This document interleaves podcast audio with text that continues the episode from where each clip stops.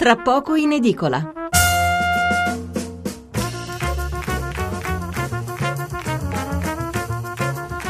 Buonasera da Stefano Mensurati e benvenuti all'ascolto di Tra poco in edicola, la rassegna stampa notturna di Radio 1 che vi presenta le prime pagine dei quotidiani dell'indomani.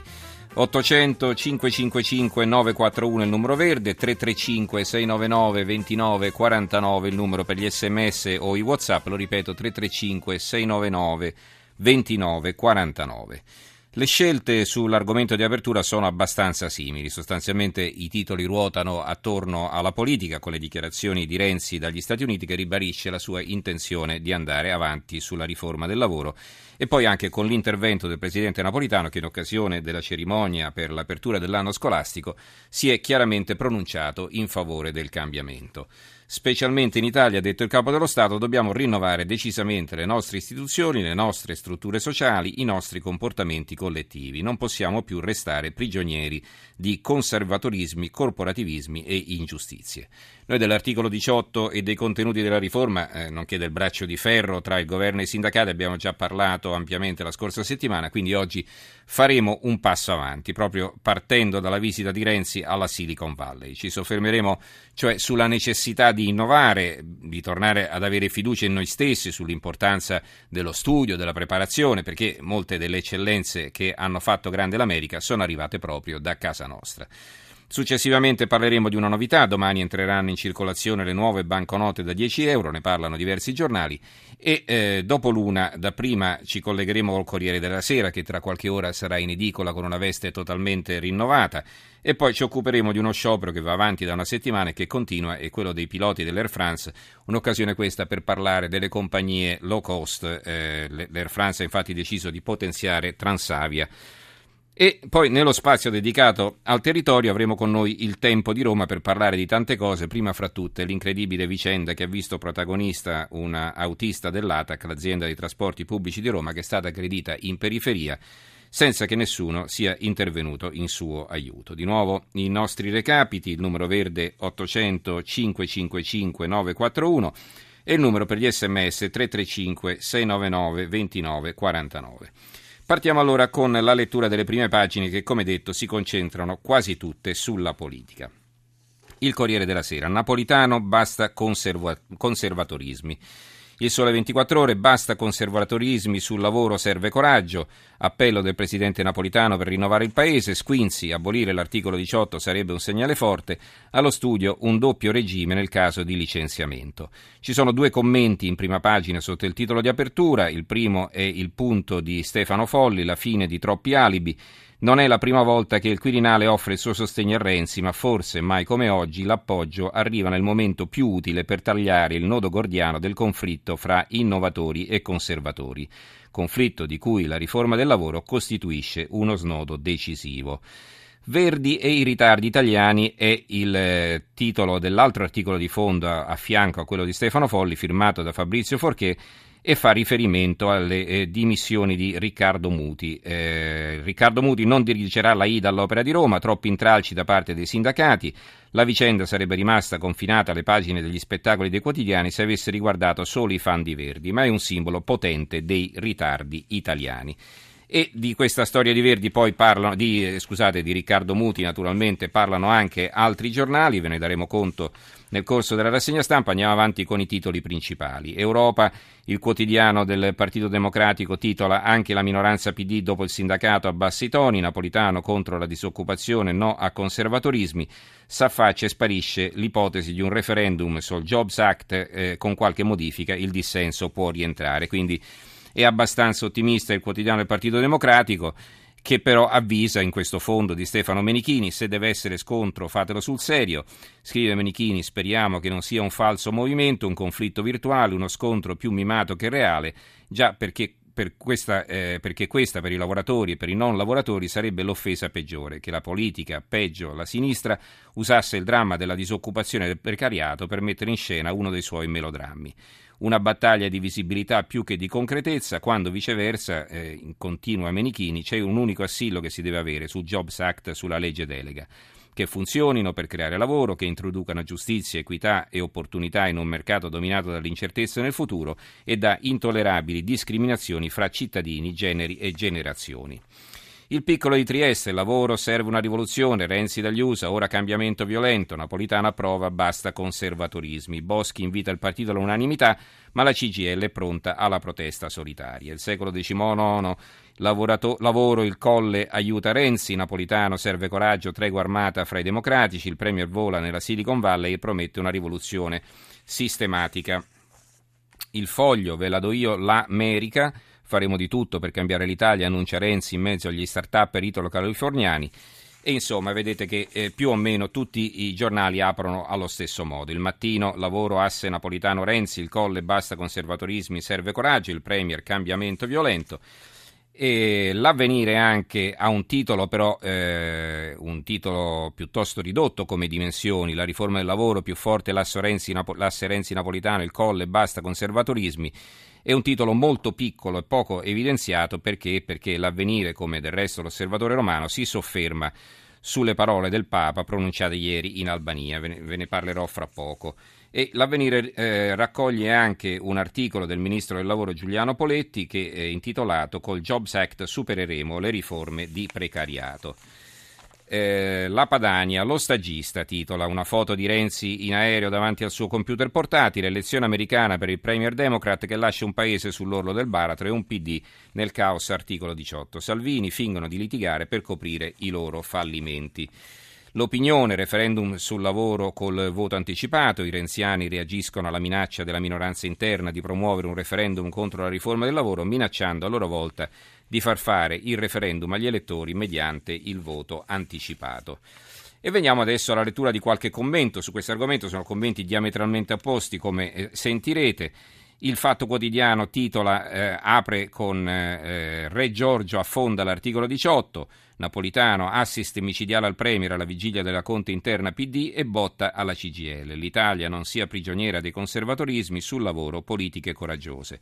Renzi apprezza e dagli USA insiste, ora cambiamento violento e lo scontro inizia domani in Senato. L'articolo di fondo è firmato da Antonio Padellare, il titolo è da, Metodi da Stato di Bananas e incomincia così. Eh, chissà come saranno fischiate le orecchie ai vari Bersani, D'Alema, Civati, Fassina, Chiti, Bindi, Cooperlo, Cofferati e a tanti altri che nel PD non intendono piegarsi all'editto di Matteo Renzi sull'abolizione dell'articolo 18. E chissà come si comporterà adesso la minoranza formata dai 110 deputati e senatori democratici, decisa a dare battaglia nelle aule parlamentari sul Jobs Act ma anche sulla legge di stabilità, quando ieri sera si è vista arrivare tra capo e collo il super editto di Giorgio Napolitano, perché se il colle intima lo stop ai corporativismi e conservatorismi che impediscono l'avvio di politiche nuove e coraggiose per la crescita e l'occupazione, c'è poco da fare. Scrive Padellaro, o si piega la testa e ci si ritira in buon ordine o si, prote- o si prosegue la battaglia in un clima di caccia alle streghe. Eh, di avviso totalmente opposto il eh, quotidiano nazionale, eh, il giorno di Milano, il resto del Carlino di Bologna e la Nazione di Firenze che titolano Lavoro no ai conservatori napolitano sull'articolo 18 bisogna rinnovare con coraggio e loda il governo, Renzi nella Silicon Valley avverte CGL PD cambiamento violento e il, l'articolo di fondo è firmato da Sergio Gioli intitolato Sfida finale a sinistra. La sinistra italiana vive di miti che coltiva e alimenta nell'immaginario collettivo rendendoli dogmi assoluti, totem intoccabili. Alla prova dei fatti e della storia, miti spesso falsi, talvolta miti pericolosi. Lo Statuto dei lavoratori è appunto un mito, il PC che in origine lo avversò lo ha piazzato su un piedistallo di retorica e ne ha fatto un monumento al pari della Costituzione, cioè l'esatto contrario di quello che dovrebbe essere un organico quadro legislativo, duttile e flessibile, così da rispondere alle esigenze di un paese assilato da problemi che non sono quelli di 45 anni fa, e invece no. Continua Gioli, proprio come la Costituzione, progressivamente invecchiata e pure intoccabile, così lo Statuto dei lavoratori, la bandiera ideologica dietro cui sinistra PD e CGL vorrebbero raccogliere le loro sempre più sparute truppe. Operazione pericolosa perché l'ideologia è il pane preferito delle menti deboli e qualche fanatico pronto a mettere mano alla pistola si trova sempre. Eh, la Gazzetta del Mezzogiorno, Napolitano, Draghi, ok, Renzi, eh, il, il, giornale titola Complotto per far cadere Renzi, congiura nel PD, pezzi di sinistra si alleano alla CGL per impedire la riforma del lavoro e aprire la crisi. Il Premier li sfida, il Quirinale gli attacca, Forza Italia, se il governo va avanti noi ci stiamo. Scrive Alessandro Sallusti nell'articolo di fondo, il, capi- il, capo dello Stato Giorgio Napolitano dice sul lavoro serve una rivoluzione, il Presidente del Consiglio Matteo Renzi dall'America più o meno alla stessa ora ha detto sul lavoro serve una rivoluzione, poco prima il Presidente della Banca Centrale Europea Mario Draghi aveva detto rivolta all'Italia se non fate una rivoluzione siete subito morti, il capo dell'opposizione Silvio Berlusconi da vent'anni dice che bisogna rivoluzionare il mercato del lavoro e si domanda Sallusti, davanti a tanta rara e prestigiosa unanimità di pensiero e intento, viene spontanea una domanda un po' banale. Ma se sono tutti d'accordo, per quale diavolo di motivo non fanno questa benedetta rivoluzione? Il manifesto eh, apre eh, su un altro argomento, eh, ve, lo, ve, lo, dico tra poco, eh, però diciamo il titolo dedicato a Renzi è eh, significativo. Renzi infila i, guatto, i, guantoni, Napolitano fa il tifo. C'è anche un'intervista a Pippo Civati, eh, esponente dell'opposizione interna al PD. Il Premier cambia maggioranza, Berlusconi dentro, cambia maggioranza, Berlusconi dentro, io fuori, allora passi per i gazebo. Vi dicevo che l'apertura del manifesto è diversa, c'è una fotonotizia intitolata Rifiuti speciali Quattro operai uccisi dalle inalazioni di acido solforico in una ditta per lo smaltimento di rifiuti speciali presso Adria e Rovigo non avevano la maschera protettiva. Grave una quinta persona. La procura apre un'inchiesta. Evidenti problemi di sicurezza. Garantiti e ideologici in Italia, i lavoratori continuano a morire. E su questo stesso tema naturalmente apre il Gazzettino di Venezia tutta pagina. Gas tossico, strage di operai, Adria, esalazioni di acido dalla cisterna, quattro morti il PM evidenti problemi di sicurezza. L'articolo di, di fondo è di Edoardo Pittalis, Non si può morire di lavoro, è il titolo. C'è anche un pezzo intitolato Ne ho salvato uno ma non ho potuto fare nulla per gli altri, la ricostruzione di Giuseppe Pietrobelli, che parla di un ex carabiniere eh, Rossano Stocco che è riuscito a salvare eh, due persone ma non è riuscito poi a intervenire sugli altri che purtroppo erano già deceduti. Nube letale, incidente alla Colmpo, azienda padovana per lo smaltimento dei rifiuti speciali, la tragedia, tre delle vittime sono polesane, la quarta di Campolongo, due feriti in ospedale.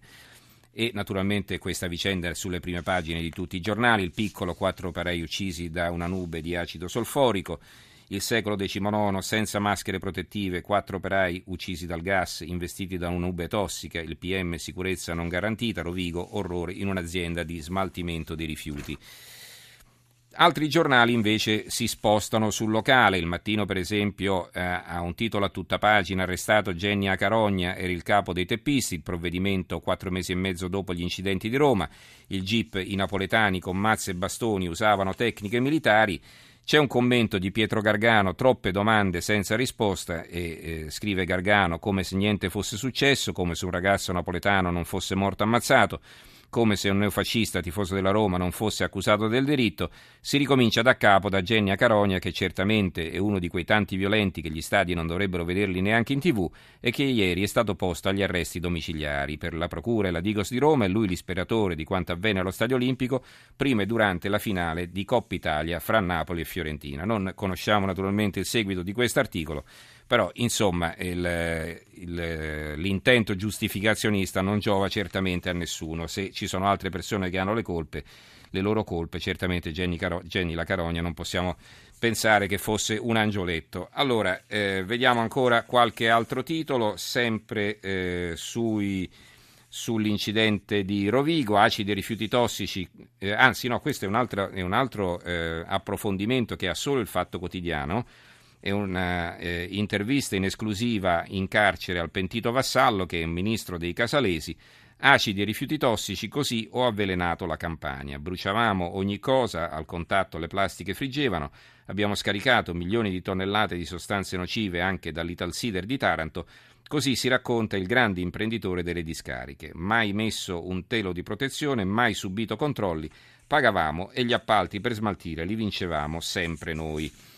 A proposito di eh, Riccardo Muti, eh, vi leggo ancora un editoriale di Marcello Veneziani sul giornale. Il maestro c'è, manca l'orchestra, non liquidate le dimissioni di Riccardo Muti dall'Opera di Roma come il gesto di una star capricciosa e nemmeno esaurito il suo significato nella polemica sull'articolo 18 e sull'invadenza sindacale, Muti oggi il simbolo più rappresentativo dell'Italia perché rinomato nel mondo, portatore di uno dei nostri gioielli più preziosi, la musica lirica, simbolo del talento italiano che occhieggia alla genialità e primo ufficiante delle celebrazioni patriottiche con l'inno di Mameli. Muti che Bacchette abbandona Roma è la metafora dell'Italia costretta a mollare. Allora, eh, un'introduzione piuttosto lunga per dare conto di tutti i commenti sull'argomento che incominceremo ad affrontare ora. Eh, ripeto, il taglio è un po' diverso, ve l'ho spiegato all'inizio. Ricordo di nuovo i nostri recapiti, il numero verde 800 555 941, il numero per gli sms 335 699 29 49.